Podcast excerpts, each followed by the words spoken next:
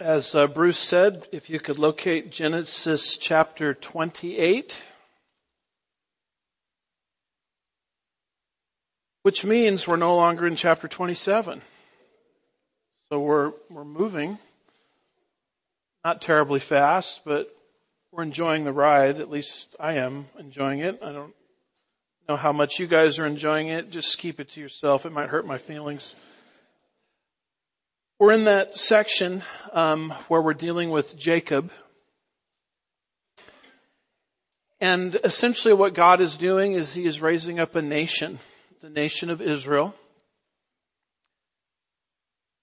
Very important nation because without that nation we wouldn't have Jesus, we wouldn't have the scriptures, and we wouldn't have the coming kingdom because God has purpose to bless the world through the nation of Israel.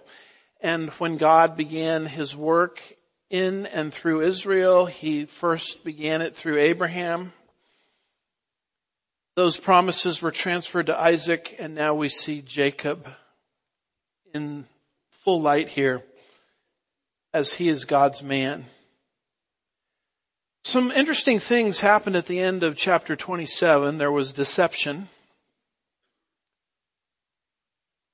Jacob deceived Isaac into giving him the blessing instead of Esau. That led to Esau's rage. Rage to the point where Esau is now contemplating or purposing to kill Jacob. And that leads to a lie. It's actually lie number two. I mean, this, this stuff is better than soap operas right here. We've got deception, we've got rage, and we've got a second lie.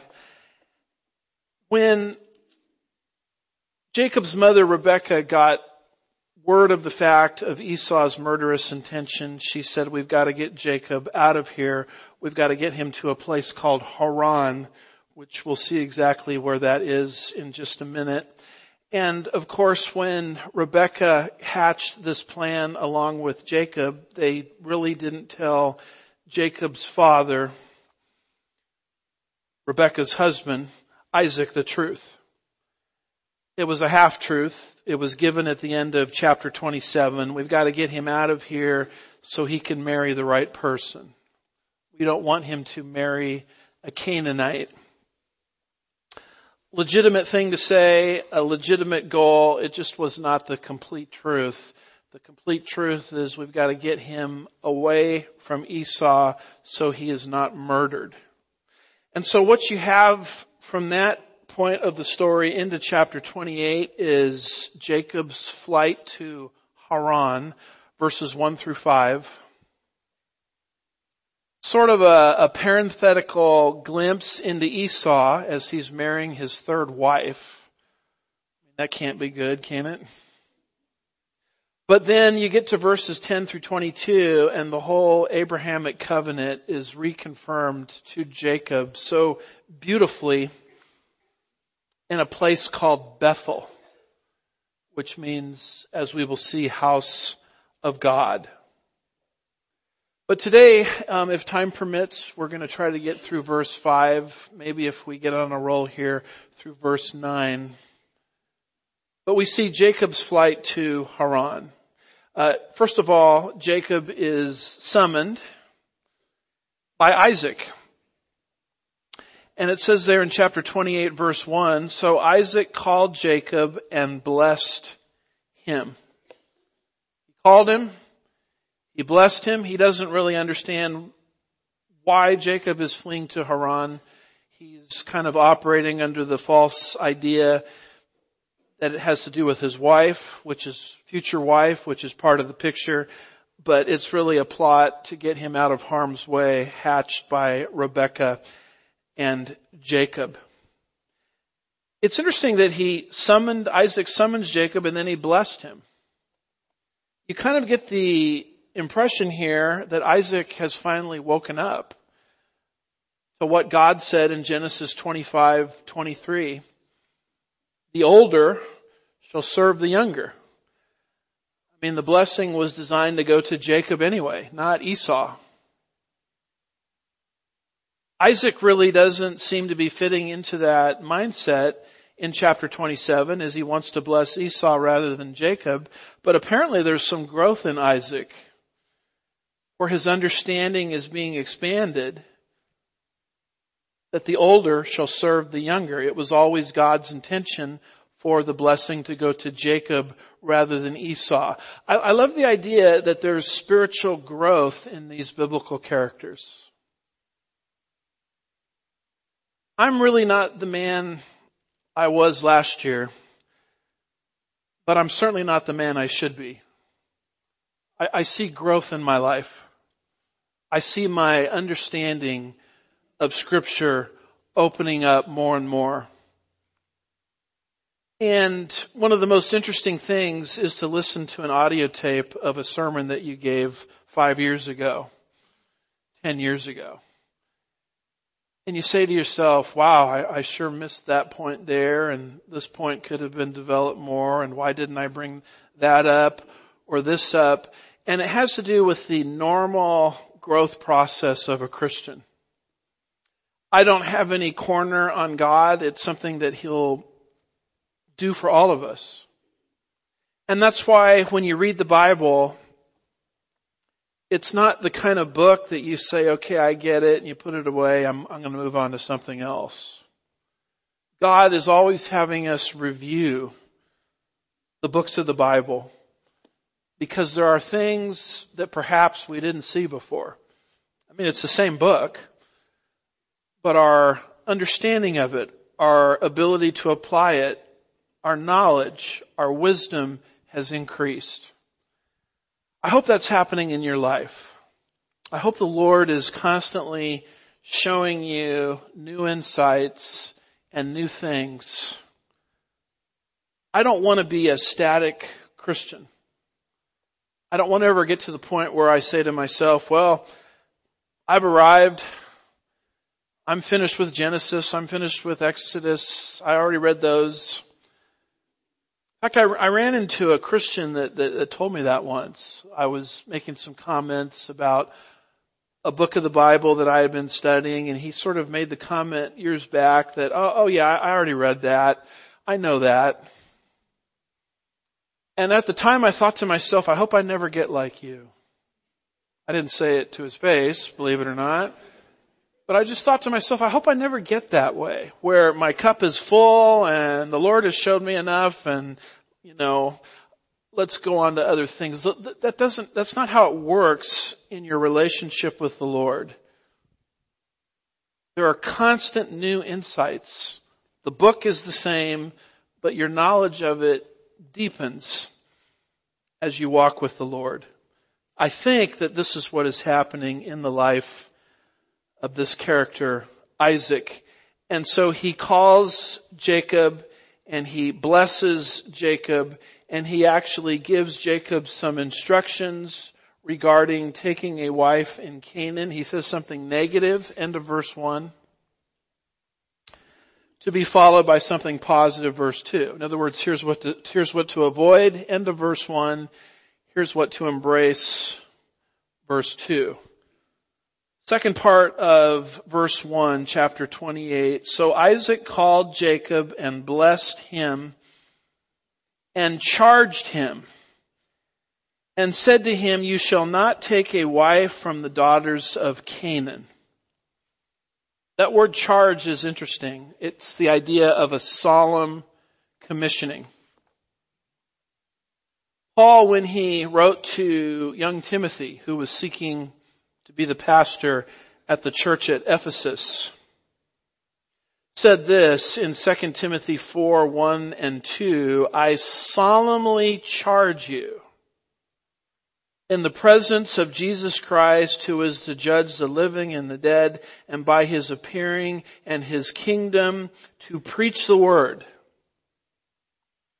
Be ready in season and out of season. Reprove, rebuke, exhort with great patience and instruction. What expositional pastoral ministry is all about. This is not some kind of ministry option.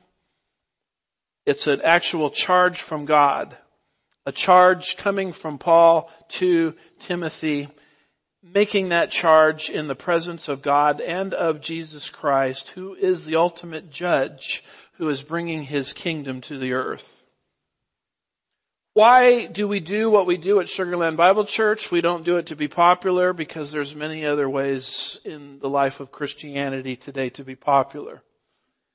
We don't do it to fill the house with a large crowd because there's easier ways to do that. We, we do what we do because this is what God charged us to do. Preach the word. In season. Out of season. Do it when it's popular. Do it when it's not popular. Do it when it's in vogue. Do it when it's not in vogue. Do it when people like it. Do it when people reject it. Just do it. Because Jesus is coming back and he's going to set up his kingdom and he's going to judge you, Timothy, for your handling and diligence and proclamation of God's word. Here's a similar charge being given to Jacob by his father Isaac as Isaac is being sent away and charged him and said to him, you shall not take a wife from the daughters of Canaan. Why the admonition against marrying a Canaanite? Because the Canaanites are under a curse. The issue with the Canaanites is not skin, but it's sin. They were involved, and we've explained this many times, in incomprehensible sins. And God, as a result, put them under a curse because of what they were doing and their lack of repentance. This charge goes all the way back to Genesis chapter 15 and verse 16. It says, then in the fourth generation they will return here for the iniquity or the wrongdoing of the Amorite, that's a Canaanite group, is not yet complete. The Canaanite civilization is under the judgment of God. It just hasn't been executed yet. It would be executed by Joshua, who was given the command to go into the land of Canaan and to slaughter the Canaanites after 400 years. It says here the fourth generation where there was no repentance. And so since this is the lot and the plight of the Canaanites, why in the world would a man of God like Jacob take a Canaanite for his wife? This is why when we study Genesis chapter 24, if your eyes are real good, they've got to be better than mine apparently. There was so much information about Isaac's marriage to Rebekah how that marriage took place outside of the land, or his marriage partner, I should say, came outside of the land of Canaan in a place called Haran. And we studied that passage in depth and how God put everything together so that Abraham's servant could meet Rebekah and bring Rebekah back to Isaac for marriage. Why the trouble with going outside of the land of Canaan to secure a marriage partner for Isaac. It has to do with the fact that the Canaanite civilization is under a curse. The, the New Testament would call this a warning against being unequally yoked. Paul the apostle in 2 Corinthians 6 verses 14 through 16 says, do not be bound together with unbelievers. For what partnership have righteousness and lawlessness? Or what fellowship has light with darkness? Or what harmony has Christ with Belial? Or what has a believer in common with an unbeliever? Or what agreement has the temple of God with idols? For we, believers, are the temple of the living God, just as we said. The Bible is pretty clear that we are in the world, but not of the world. And because we are not of the world, we are not to form alliances with people that have a different value system than we have. Now we can apply that to marriage. That's typically how it's applied. but you can apply that to any number of situations, a close business partnership, for example. Don't intentionally put yourself in a situation where you're bound together with an unbeliever because essentially what's going to happen over the course of time, as we've seen with the case of Lot in Sodom and Gomorrah, a believer living in a wicked city, is the tail will start to wag the dog. You, you go into those relationships thinking I'm going to change them. And really what happens is over the course of time, you change rather than them. I know we're living in a society where young men and women feel this intense pressure to get married. And God, I think, honors marriage. But at the same time, you don't want to be in such a rush that you put yourself in a situation where you're married to someone that you're really not equally yoked to. This happens a lot when a mature believer marries an immature believer. We typically think of it as a, a believer marrying an unbeliever, but it can happen where a, a spiritual believer marries a carnal Christian. Careful about that. Heed the warnings of the Holy Spirit on that. Because essentially what will happen over the course of time is your values will start to shift to the point where God really can't use you as a beacon of light that he wants to that he wants to in your life. We have a voice to the world when our lifestyle is separate from the world. And once we adopt the value system of the world is the moment we lose our platform to speak with authority to the world. That's why when Lot, who understood that Sodom and Gomorrah was about to be destroyed, Genesis 19, he spoke to his own family members, his in-laws, we need to get out of this city, and they just didn't take him seriously because they thought he was jesting. Oh, there goes Lot again, joking around. No credibility to speak, and it has to do with the compromise in his life. Did Lot lose his salvation? No. Did he lose his effectiveness in ministry? Yes, he did. Even to his own family members that desperately needed the message that Lot was delivering. Be careful about being unequally yoked. And thus, Jacob is sent to a faraway place, not amongst the Canaanite women, to get married. And then he moves from a negative to a positive. Here's what to do. As Isaac is speaking to Jacob, arise, go to Padan Aram, to the house of Bethuel, your mother's father, from there, take to yourself a wife from the daughters of Laban, your mother's brother. So there's a family tree here. Abraham has a brother named Nahor. Nahor is married to a woman named Milcah. Milcah has, along with Nahor, several children. Number eight there is Bethuel. Bethuel is actually the father, if I have this right, of Rebecca. So leave where you're at in the land of Canaan and go to where my people are, where your mother's people are, a different mindset, a different value system, people that aren't under the judgment of God, because they're Amorites, and it's from there you're to take a wife. And so Isaac dismisses Jacob on those grounds to go to Haran, which is excellent advice for us. It's just Jacob, excuse me, Isaac at this point doesn't have the full story. That the reason for the dismissal to Haran relates to the fact that Esau is now in a murderous rage to kill Jacob. And it's in the midst of these instructions that Isaac reconfirms to Jacob the covenant that he has. Again, he seems to be waking up. Earlier it was said in Genesis 25:23, the older shall serve the younger. See, Isaac, it's so interesting, wasn't blessing Jacob in chapter 27. He was blessing the wrong man.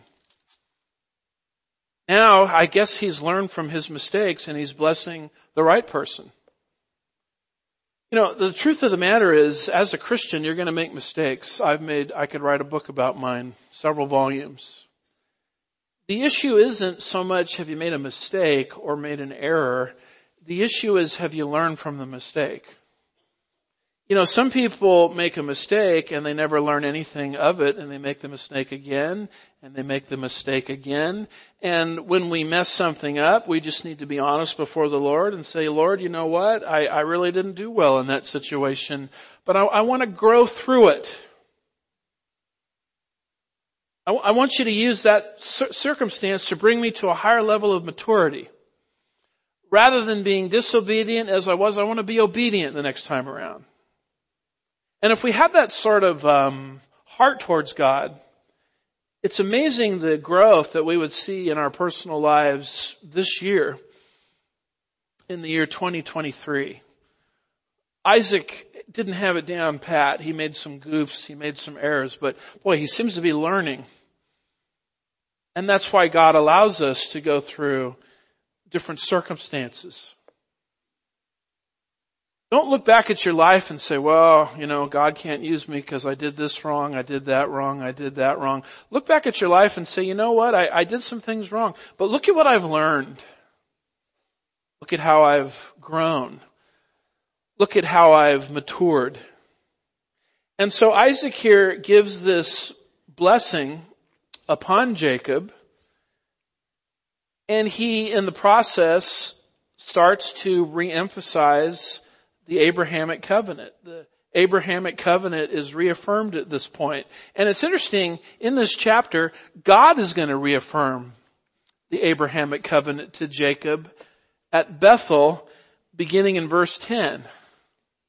But even before God gets into the act of reaffirming the covenant to Jacob at Bethel, beginning at verse 10, Isaac reminds Jacob as he's being sent to Haran of the blessings that he already possesses. That's why we have um, entitled this particular message, The Blessings of God.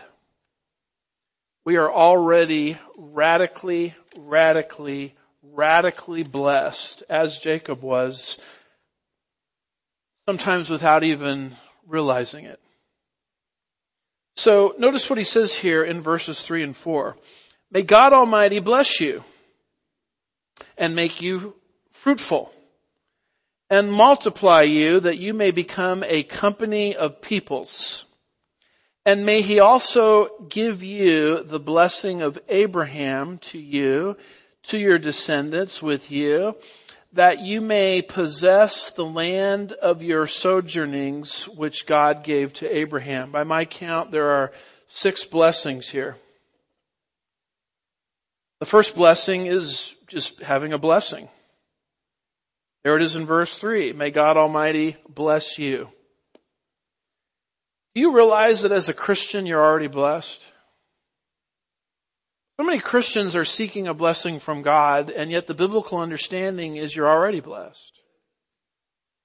You were, you were blessed in God the moment you put your faith in Christ as your Savior. Something happened to you. Something happened to your ledger.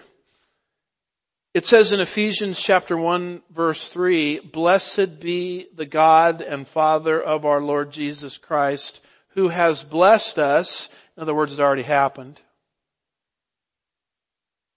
with 92%, no, with every spiritual blessing in the heavenly places. The moment you put your faith in Christ for salvation is the moment God took your spiritual bank account and maxed it out. And we go before the Lord and we say, Lord, bless me, bless me. And the Lord is saying, well, what else do you want? I mean, you've already been blessed with every spiritual blessing in the heavenly places. So if I have been blessed with every spiritual blessing in the heavenly places, that becomes the motivation for living differently. I don't live differently to get blessed. I live differently because I am blessed. And if I don't live in a way that's pleasing to God in my daily life, I am simply living in a way that's inconsistent with my identity and who I am. You look at uh, so-called Christian television and the emphasis that they place on giving money. Incid- coincidentally, it's always you got to give money to their ministry. Please give or we're to go under as if God is down to his last buck and poor God can't subsidize ministries anymore. People have to get on the air and beg and plead. And so the, the hook is if you give to this ministry, God will bless you. So people are giving to get blessed. That's not why a Christian gives at all. Financially, of their time, talent, and treasure. Here I'm speaking of economic resources. You don't give to get blessed. You give because you already are blessed. I mean, God owns it all anyway, right? Boy, I can't believe what the Lord has done for me. I, I, can't believe that I have been blessed with every spiritual blessing in the heavenly places, and so I give accordingly. And maybe the reason why people have such a struggle in this area of giving is they don't really understand who they are in Christ Jesus. They don't understand what they have. They don't understand their spiritual ledger. They don't understand their spiritual bank account. And so before Jacob goes out and does anything, good or bad, by way of obedience or disobedience, his father just reminds him that he's already blessed because he's tied into the Abrahamic covenant. Second thing that's promised to him there, it's right there in verse 3, is fruitfulness. And may God Almighty bless you and make you fruitful, productive. His descendants are going to be so numerous that they are analogized to, in other areas of scripture, the sand of the seashore, the dust of the earth, the stars of heaven which can't even be counted. That is what is going to happen through Jacob as the nation of Israel is being birthed and developed. The multiplication of seed giving rise to an individual seed, Jesus, coming through this nation. Along those same lines, also in verse 3, he's reminded that his seed will not, he will not just be fruitful, but it will multiply. May God Almighty bless you and make you fruitful and multiply you. Spiritual multiplication. Biological multiplication. One of the things that the Lord wants to do in all of our lives is He wants to take our meager time, talent, and treasure and He wants to multiply it.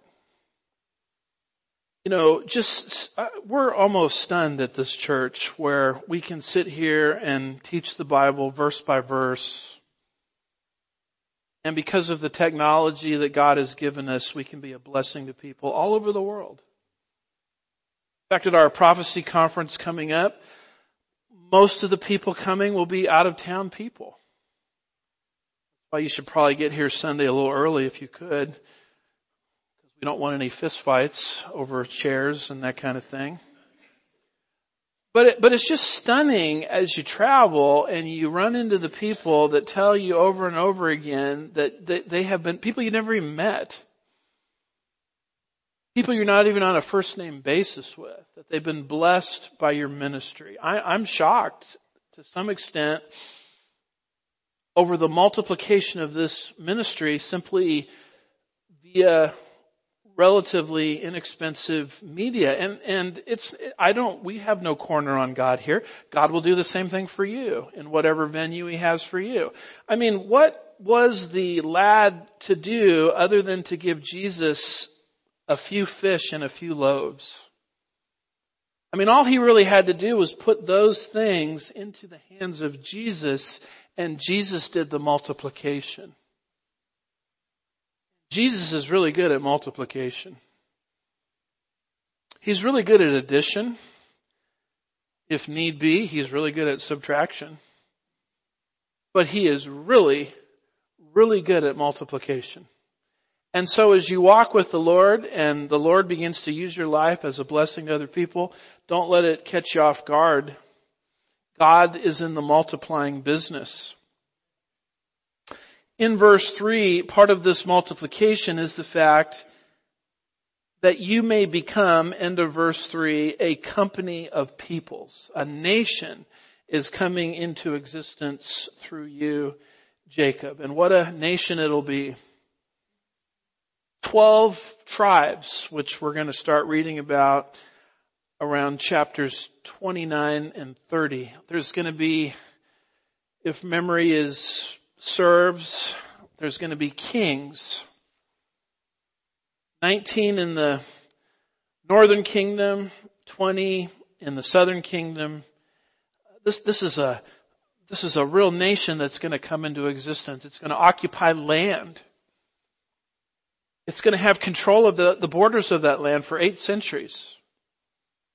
And then they're going to be disobedient and being taken out of the land and God's going to bring them right back.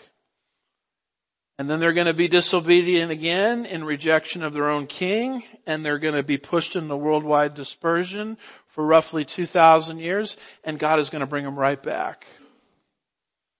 And we see the hand of God today in these promises as the nation of Israel has been miraculously regathered from the four corners of the earth in preparation for God's end time program right on time.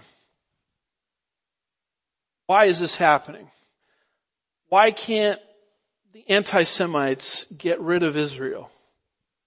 Why is it that every time the nation of Israel is attacked, not only does Israel survive, but she actually gets a holiday out of it? Have you noticed that? Purim in the book of Esther. Hanukkah with the desecration of the temple in the intertestamental period by Antiochus Epiphanes. Why can't the Jew haters get rid of the Jews? And they've tried, and they're still trying. Some of them are in our own Congress, I'm embarrassed to say, calling the Jewish people the Benjamins in a sort of a disparaging way, disparaging the Jewish people. Why can't they get rid of the Jewish people? Because God's hand is on them. They have a covenant from God. Jacob, you're to walk in this covenant. And as you walk in this covenant, watch what I'm going to do, do in and through you via multiplication. You're going to be a company of people. And then going down to verse four, he says, may he also give you the blessing of Abraham to you and to your descendants with you that you may possess the land of your sojournings which God gave to Abraham. Notice the reference to Abraham here. Abraham in promissory form, Genesis 12. In covenant form, Genesis 15, was promised land, seed, and blessing. And how that becomes the foundation of all of God's promises to the nation of Israel. The, the land component will be developed in the land covenant later on. Deuteronomy 29 and 30. The seed is going to be developed in the Davidic covenant, 2 Samuel 7 verses 12 through 16. The, the blessing will be developed in what's called the new covenant, Jeremiah 31, 31 through 34. But the fountainhead of it all, the foundation of it all is God taking a man named Abram and putting him to sleep as God alone, as represented by the oven and the torch, passed through those animal, severed animal pieces organized in two parallel rows. And God is saying, if I don't do exactly what I promised to do for the physical descendants of Abraham, Isaac, and Jacob, then let me be torn asunder, as these animals have been torn asunder in this common ancient Near East covenant. And those promises were passed on to Isaac. Isaac's promises are now passed on to Jacob, and that's why there's a reference there to Abraham there in verse 4. The blessings of Abraham to you and to your descendants. You'll notice also that he promises him land. That's also in verse 4. That you may possess the land of your sojournings which God gave to Abraham. And according to the prophet Ezekiel, when the nation of Israel is pushed out of their land, Ezekiel 36 verses 24 and 25, God says, I'm going to bring you back into your own land. It's interesting how poor of a job Ezekiel would have been as a news commentator for CNN. Because there they make the case that the Jews must be living in someone else's land. That's not what Ezekiel said. Ezekiel said you're going to dwell in your own land. That land belongs to the Jewish people. And although they don't control every square inch of that land, in the millennial kingdom they will. It's a, a tract of real estate that goes all the way from modern day Egypt to modern day Iraq, from the Nile to the Euphrates. And God will work in history to make sure that every minute detail is fulfilled. And you should praise the Lord for that. You know, a lot of Christendom, they don't teach on these kind of passages and they sort of look at the Jewish people as a nuisance the Christ killers, the Christ rejectors. And, and teaching like this is almost a, a, an abomination to them. It's, it's an anathema. They don't like the modern state of Israel.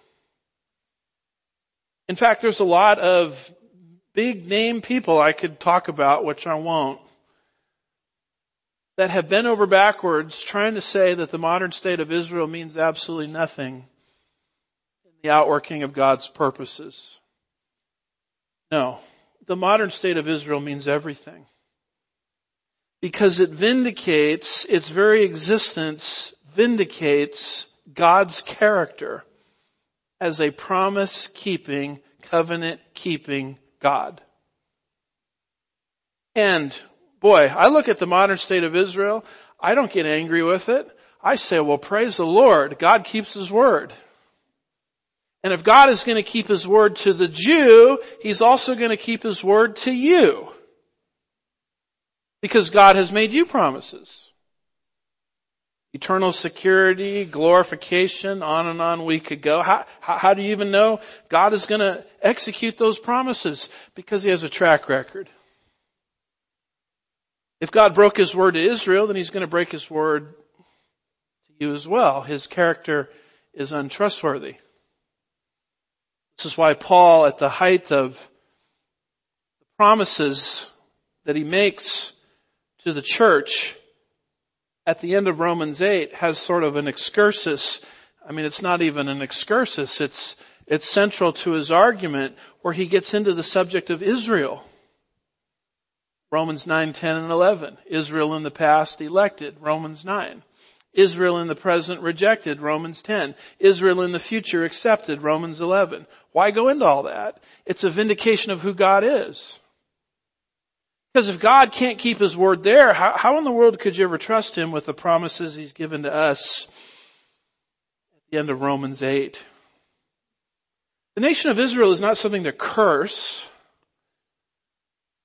It should be part of our worship whereby we praise God on account of his faithfulness.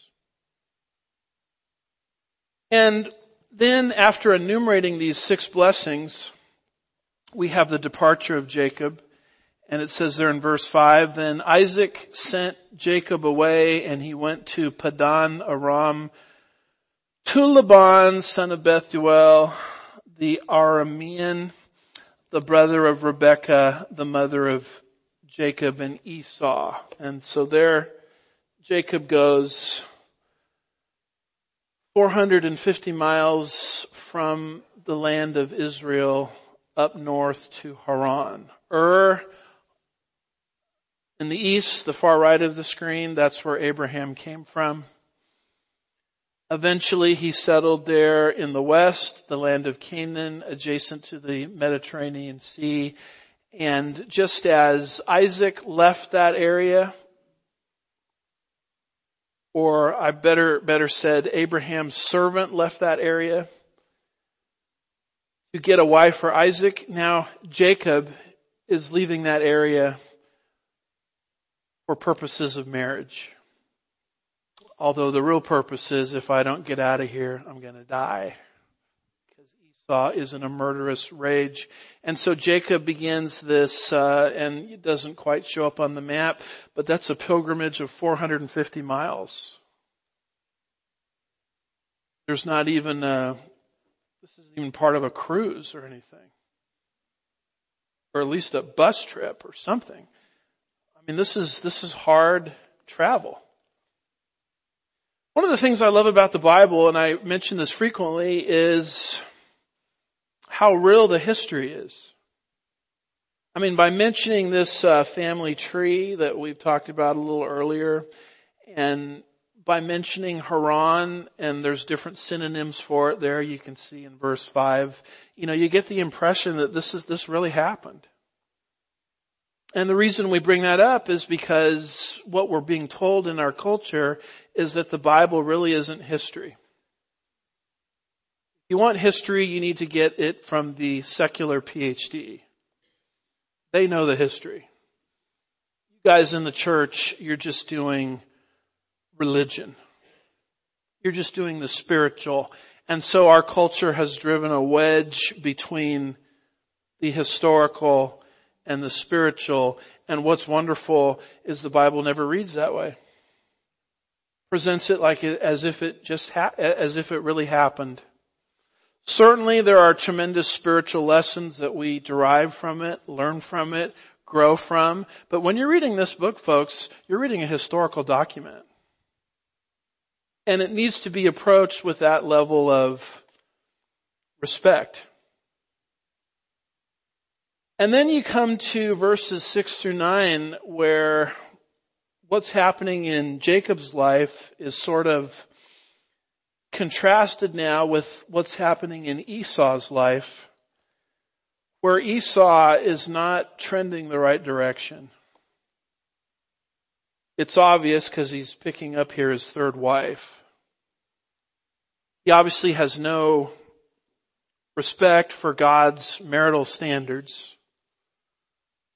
I did not create marital standards. When we mention marital standards, everybody gets mad at the, the preacher articulating them as if the preacher came up with them. Don't shoot the messenger. But God has a marital standard.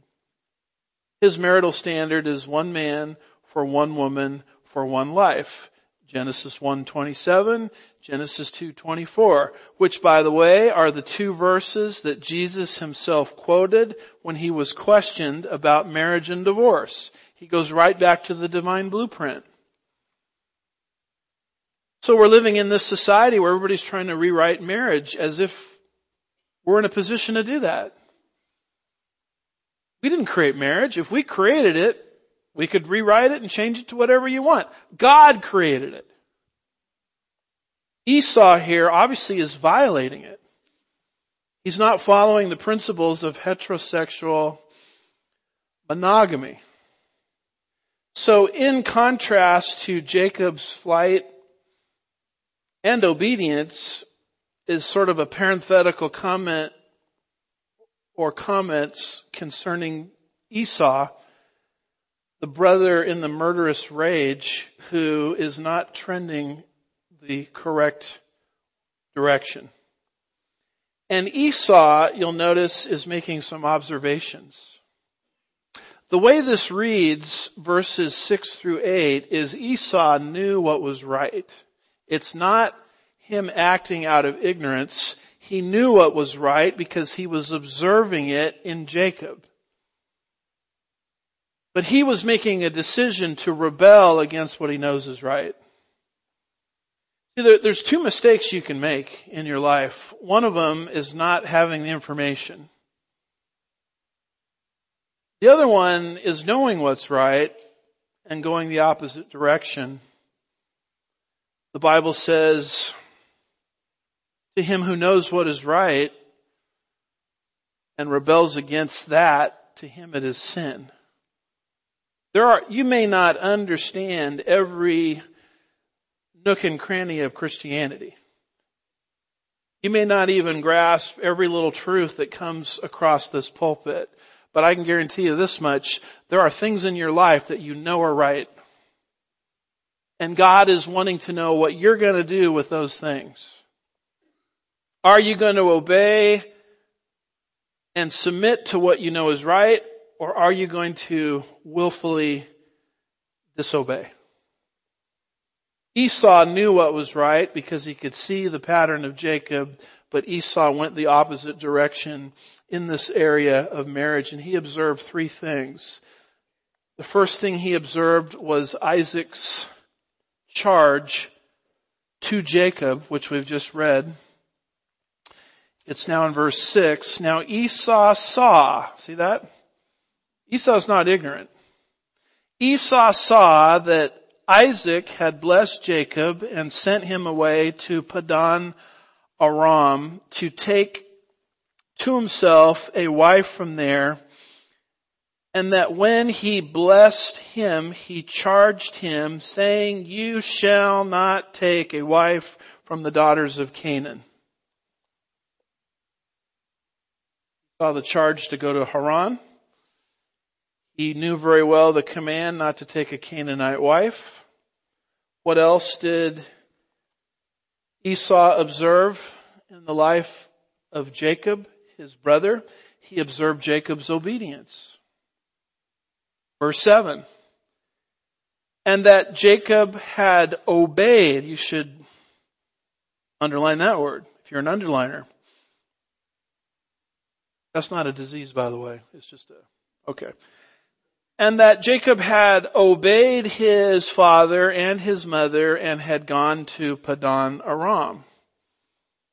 So Esau watched Jacob obey in this narrow circumstance. And there's a pattern here. The pattern is Jacob is not obeying to get blessed. He's obeying because he already is blessed.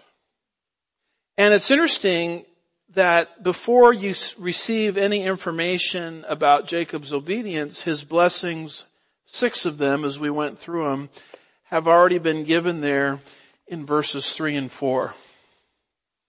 Why should you obey God at the end of the day? Because you've been blessed. And if you disobey God, you're living in a way that's inconsistent with your new identity.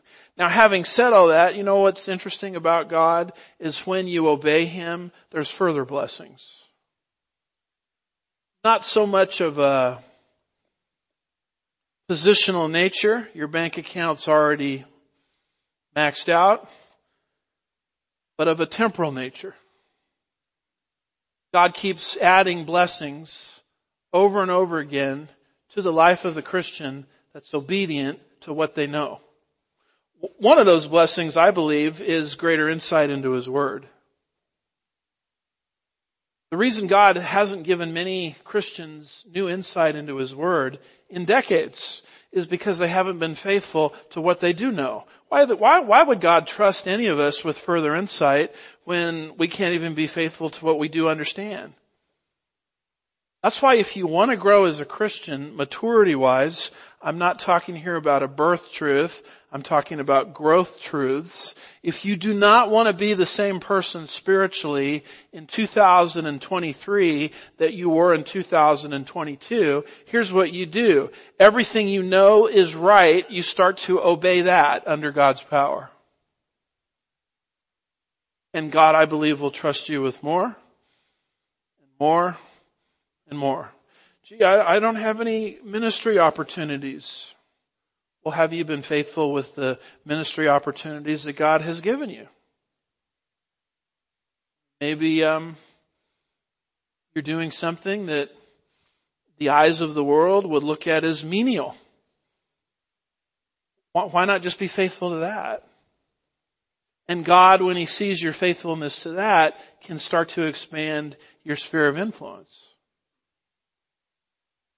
Jesus uh, in the upper room said this. John 13 verse 17, if you know these things, you are blessed if you do them. Notice the blessing comes from doing in this case, and not by knowing. Knowing's great. You gotta know something, or you wouldn't know what to obey. That's called knowledge. But the blessings in the Christian life, according to John 13 verse 17, don't just flow from knowledge, gnosis in the Greek, but Sophia, wisdom. What is wisdom? It's different than knowledge. Wisdom is knowledge applied. You want knowledge, read Ephesians 1 through 3. There's no commands in those chapters for the Christian to follow. You want wisdom, read chapters 4 through 6 of Ephesians where there's 38 commands. You notice that Paul reveals knowledge with the expectation that that knowledge will lead to wisdom. You want wisdom, boy, a great book to read. One of the most practical books you could ever read as a Christian is the book of Proverbs. You'll see stuff in there about managing money, managing emotions, managing the two by two slab of mucous membrane between the gums called the tongue. And then when you're finished with Proverbs, and by the way, you'll never finish Proverbs, because God will keep showing you more and more and more. Then go over to the book of James. Because good old Jimmy over there will step on your toes. Because he wants our knowledge to move into practice. In fact, James chapter 1 verse 22, the Lord's half brother, said, but prove yourselves doers of the word and not merely hearers who delude themselves. Notice that if gnosis is not transitioning, can I even use that word transitioning these days? Transforming, if gnosis is not transforming into Sophia, then it's just a delusion because knowledge at the end of the day is not the height of spiritual maturity. Very important to understand this in Bible church settings like ours where there's a heavy emphasis on the teaching of the Word of God. You, you, you go to a church like that long enough and you think the the object of spirituality is the accumulation of data. That's not what the Bible says. The accumulation of data is critical, it's central, but it was never intended by God to be the last step. It's the first step. As gnosis turns into Sophia, as gnosis turns into what the book of Proverbs calls hokama, skillful living. Not the capacity to pass a doctrinal exam, but the ability to take the principles of God's Word and live them out under divine power. This is how Jacob is growing and Esau obviously is not. So, Isaac, what did, what did Esau see? He saw Isaac's charge. He saw Jacob's obedience. He also saw Isaac, the dad's displeasure. And you see that there in verse 8. It says, So Esau saw that the daughters of Canaan displeased his father Isaac. He saw that Isaac was very clear to Jacob that to take a wife, do not take a Canaanite wife.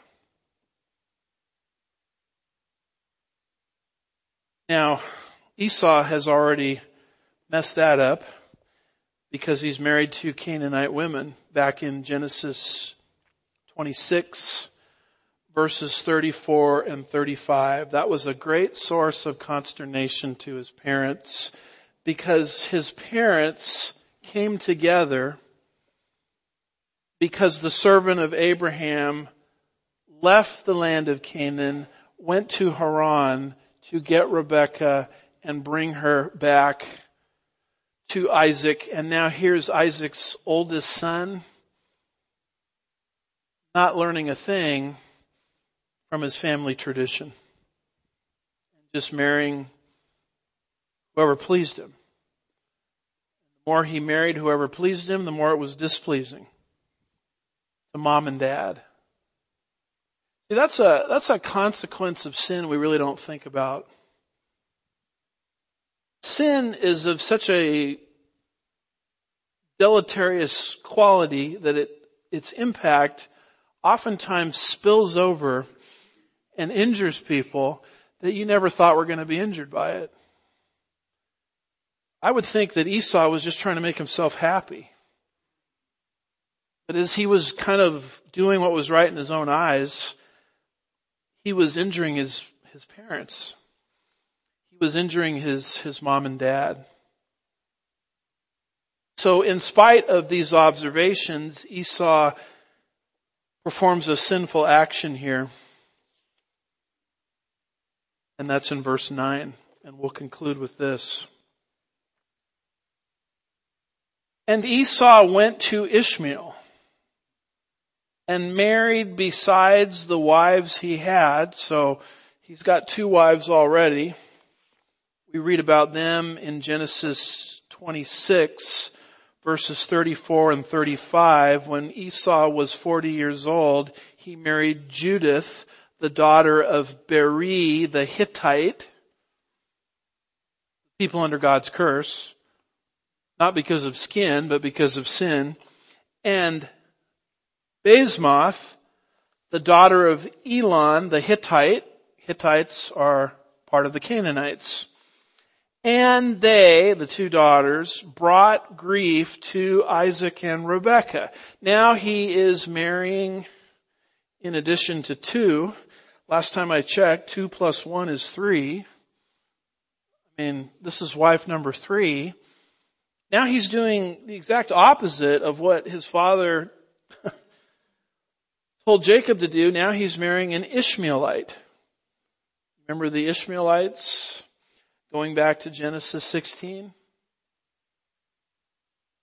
Abraham, at that time Abram and Sarai got tired of waiting upon the Lord. Boy, the Lord has taken a long time to fulfill his promises. We need to help God out. Poor God, how's he going to pull this off without human help? So Abram, Sarai develop a plan for Abram to impregnate the Egyptian bondservant, handmaiden Hagar, and from that unholy union comes Ishmael and the Ishmaelites. That's who Esau is marrying into here with wife number three. Arnold Fruchtenbaum on verse 9 says, in Genesis 28 verse 9 is Esau's response. And Esau went unto Ishmael. Ishmael was no longer living, so this would mean he went to the house of Ishmael and took besides the wives that he had. He already had two, and now he took Mahalath, the daughter of Ishmael, Abraham's son. So basically he married his cousin who was the sister of Nebaioth to be his wife. According to Genesis 36 verse 3, she was also known as Basemath. So he chose. Contrary to the will of God, which was known because he had observed what Jacob was doing. Contrary to his parents' will, he chose in contradiction to that also. Now this becomes evidence why the blessings that are going to come to planet earth are not coming through Esau. They're coming through Jacob. God's purpose is to bless the descendants of Abraham, Isaac, and Jacob, the Hebrew race, the Jewish race, and through that race is going to come three major blessings. Jesus, the scripture, and the coming kingdom. These blessings will not come through Esau's lineage, and that's why there's a contrast being developed here between Esau and what he is doing and Jacob. Esau is not the covenant son. In fact, any blessings that Esau has, and we studied some of those in chapter 27, is not in the land of Israel, but outside the land. Oh, gee, Pastor, why do I need to know that? Here's why you need to know that. We're living in an area right here that's rapidly Islamicizing. In fact, uh, I took a wrong turn. I can't remember the name of the street, but the light and the Islamic Cultural Center is right in front of it. It was, as you can see from me trying, to read the announcements, my eyesight's not the greatest. I took an early turn into that nearby Islamic Cultural Center and I could not believe the size of it. I kept saying to myself, this is so big. I mean, this is uh, like any evangelical megachurch parking lot that I've ever been in. For whatever reason, God has providentially put us, Sugar Land Bible Church, in, in, a, in an area where Islam is radically proliferating. Now, you can see that one of two ways. You can look at him as the enemy, or you could look at him as souls for whom Christ died. But you have to understand that part of your ministry here at Sugar Land Bible Church will be interaction with Muslims. In fact, they've come to our church trying to get us to go to their events. In fact, they're so good at what they do, they actually co-opted one of our visitors' bags. Did you know that? They put out a bag that looks just like ours that we give to visitors with a copy of John's Gospel in it and fortunately, some of our elders had the discernment to look inside of that particular bag, and there's the copy of the Quran. With an invitation to come over to our cultural center for, you know, snow day and face painting and all of that kind of stuff. So that's where we are. They came right up to the church. I was standing there greeting people as they were leaving reached out my hand to shake the hand of two covered Muslim women and they wouldn't touch me. They said that's contrary to our religion. I said don't worry about it. I have that effect on a lot of people. But they were just real interested in getting us to go over there and absorb their carnival-like atmosphere with games for the kids, face painting, because at the end of the day, we're all one happy family. Even the signs, you've seen them, where Islam and Judaism and Christianity are called common Abrahamic faiths. And I'm here to tell you that biblically the whole thing is a lie. Now you might want to find a more skillful way of communicating that when you're talking to them. But they take all of these promises and they, they twist them around. You know, it's, it's Ishmael that's the favored, not Jacob. And they do the same sort of game with um, Jacob and Esau. Everything is reversed in Islam. That's why I'm bringing this stuff up. The land promises will not go to Esau, they will go to Jacob. The birth of the national blessings that God is going to come through planet earth are not coming through Esau. I'm not saying God didn't love Esau. But they will not come through Esau, they will come through Jacob. Jesus, in John 4, when he was interacting with the woman at the well, said it as clearly as it could be said. It's in John 4, I think it's about verse 22, as he's interacting with a Samaritan woman. Salvation is of the Jews, is what he said. So we gotta get this straight, given the climate that we're in. Good decisions, good consequences, bad decisions, bad consequences. Adam in Eden made a really bad choice. And we're still bearing the consequences for it today, aren't we? Death as a consequence of sin is a reality. We are physically dying. And if a person dies without Christ, their soul will spend eternity separated from God forever in a place of conscious torment. Jesus, born from the lineage of Abraham, Isaac, and Jacob, came into the world to fix that problem. I don't know if you've seen this, uh, they're really big in the Super Bowl commercials. The He Gets Us campaign how Jesus really came into the world to make the world a better place for open borders. Really came into the world to make the world a better place for the transsexual lifestyle. And they've taken the person of Jesus and they've reduced him to a social reformer. Sort of a Fidel Castro 2.0 gets us campaign. Not only is that an abomination in terms of the politics of the whole thing, which slants left, but the bigger problem is it's an abomination because it reduces who Jesus is. It makes him less than what he is. What is he? He is the eternally existent second member of the Godhead who came into our world to fix the problem that Adam created. And he stepped out of eternity into time and bore the consequences for that bad decision in our place. And he proved he was God through his resurrection from the dead. That's who Jesus is. Open borders? What are you even talking about? Transsexual lifestyle? What Bible are you reading if, if you're reading it at all?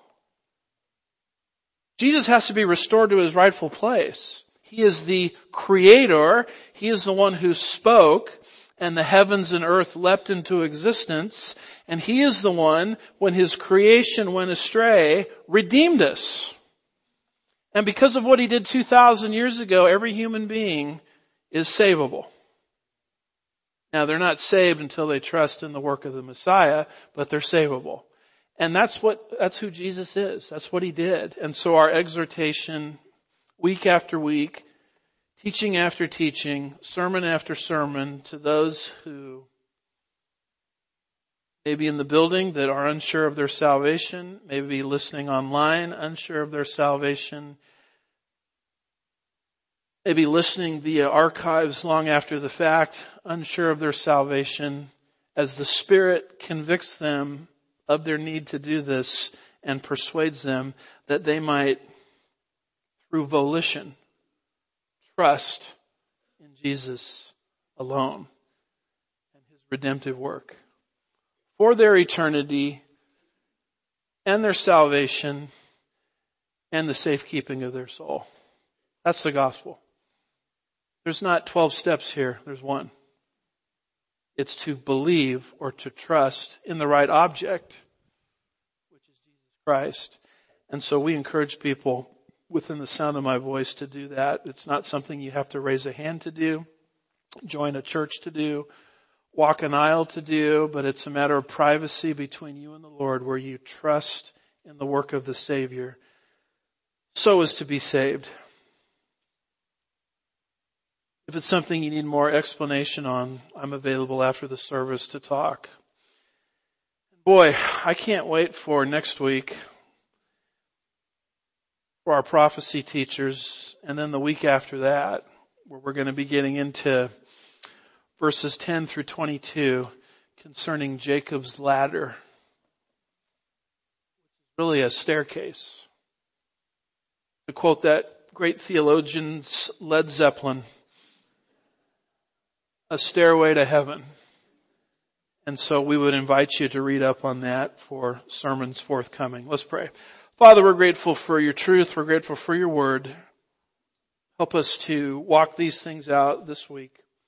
We'll be careful to give you all the praise and the glory. We ask these things in Jesus' name. And God's people said.